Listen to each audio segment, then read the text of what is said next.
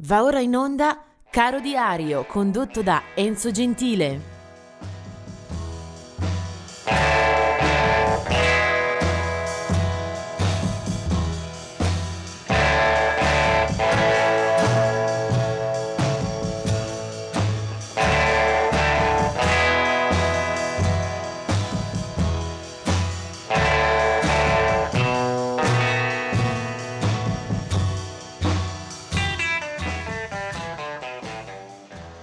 Siamo al 18 di febbraio, ben ritrovati qui su ADMR per la pagina di Caro Diario che inizia con il ricordo di tre lutti. Il primo eh, cade nel 1995, eh, lui è Robert Neil Stinson, cantante e chitarrista dei Replacement fin dalla fondazione del 1986.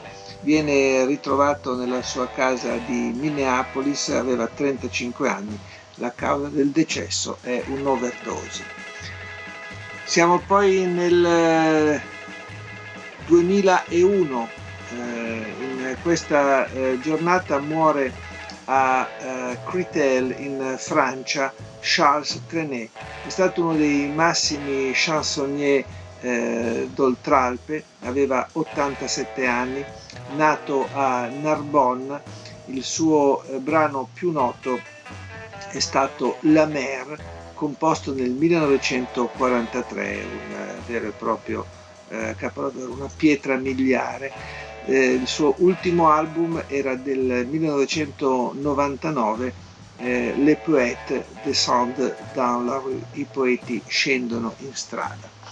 Del 2013 infine è eh, la morte di Kevin Ayers, una storica colonna del rock britannico diviso tra sperimentazione, psichedelia e progressive, se ne va nel sonno eh, nella sua residenza francese di Montelieu. Aveva 68 anni, un percorso artistico discografico molto articolato, molto frammentato, dai primordi fu eh, tra i fondatori dei Soft Machine fino a una stimata e intensa eh, produzione eh, solistica, eh, Kevin Ayers.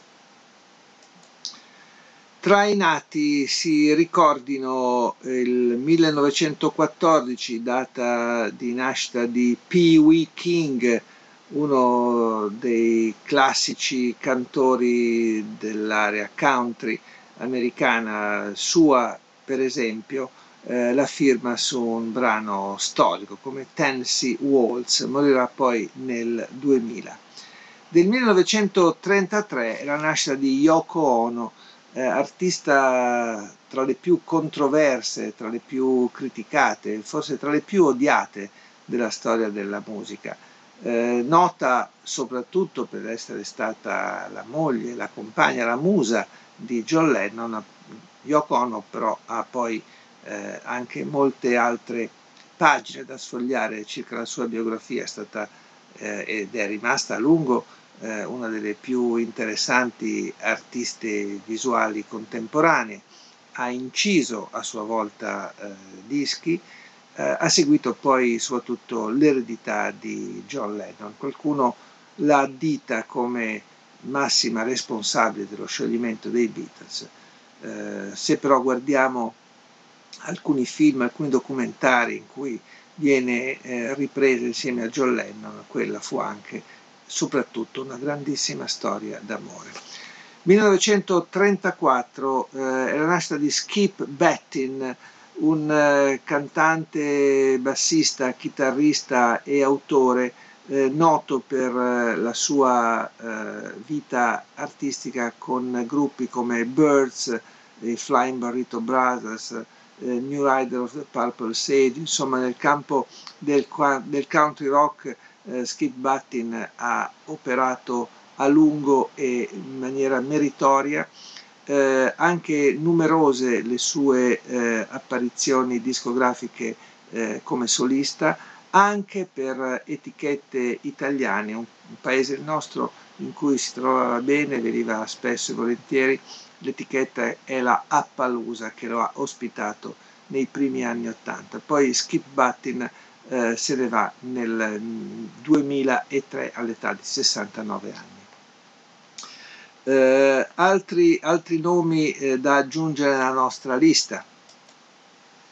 David Blue è del 1941, il suo vero nome è Stuart David Cohen, è stato un eh, buonissimo cantautore americano, anch'egli cresciuto nella zona, nell'area del Greenwich Village dove si sviluppò tutta la generazione dei grandi cantautori eh, newyorkesi di area dei eh, primi anni 60 eh, David Blue era nativo di Rhode Island, morirà poi nel 1982 a New York eh, dopo eh, aver sostenuto una seduta di corsa nel parco, il cuore ha ceduto.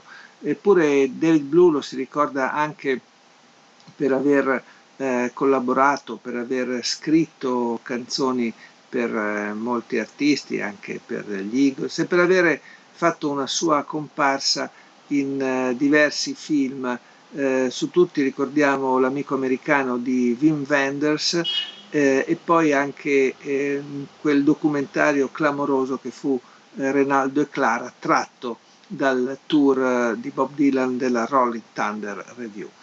David Blue 1941.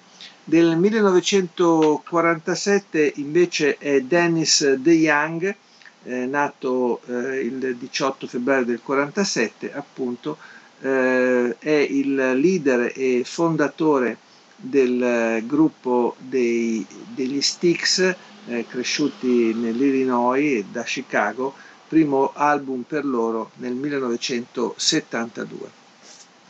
Del 1948 invece è Keith Knudsen, il eh, batterista per alcune stagioni eh, dei eh, Doobie Brothers, eh, gruppo che raggiunge nel 1974, poco dopo quindi la loro eh, nascita.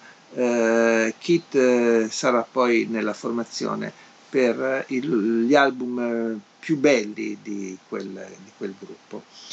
Eh, del 1953 è Robin Bachman eh, della eh, Bachman Turner Overdrive.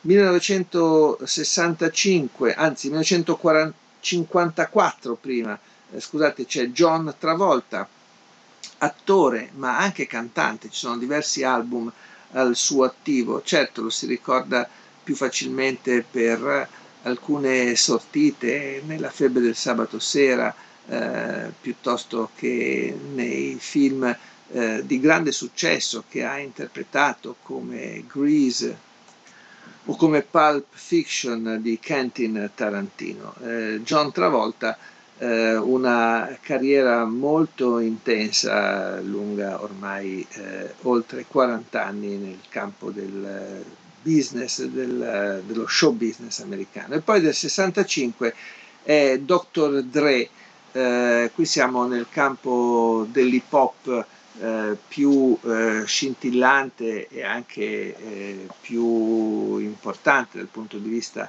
eh, del mercato. Eh, Dr. Dre faceva parte di un gruppo chiamato Niggers with Attitude e poi è stato anche titolare di una ampia carriera come solista.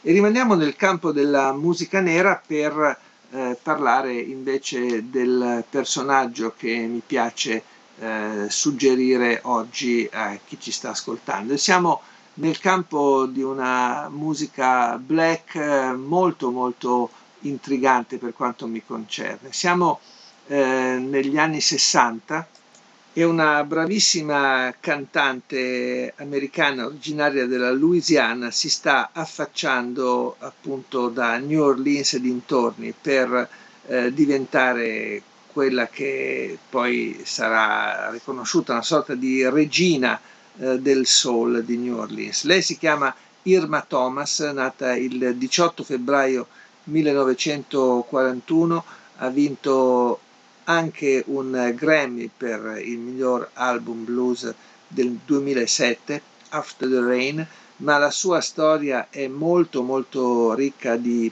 episodi eh, sin da quando era ragazza. Eh, naturalmente il suo eh, miglior periodo coincide con gli anni 60 e 70 quando è grande anche eh, la sfera del uh, rhythm and blues e del soul, uh, stili nei quali eccelle sicuramente. Registrato uh, moltissimo sia su 45 giri sia su album fin dai primi anni 60 senza mai cedere poi di un grammo eh, rispetto alla sua qualità di interprete. Una gran carriera anche dal vivo per Irma Thomas che adesso mi piace eh, farvi ascoltare in un brano del 1964 che porta al successo eh, ben prima di quella che sarà la versione poi più famosa. Il pezzo si chiama infatti Time is on my side eh, un pezzo che quasi tutti ricordano, soprattutto eh, grazie ai Rolling Stones, ma prima di loro la cantò appunto Irma Thomas e questa è la sua versione Time is on my side.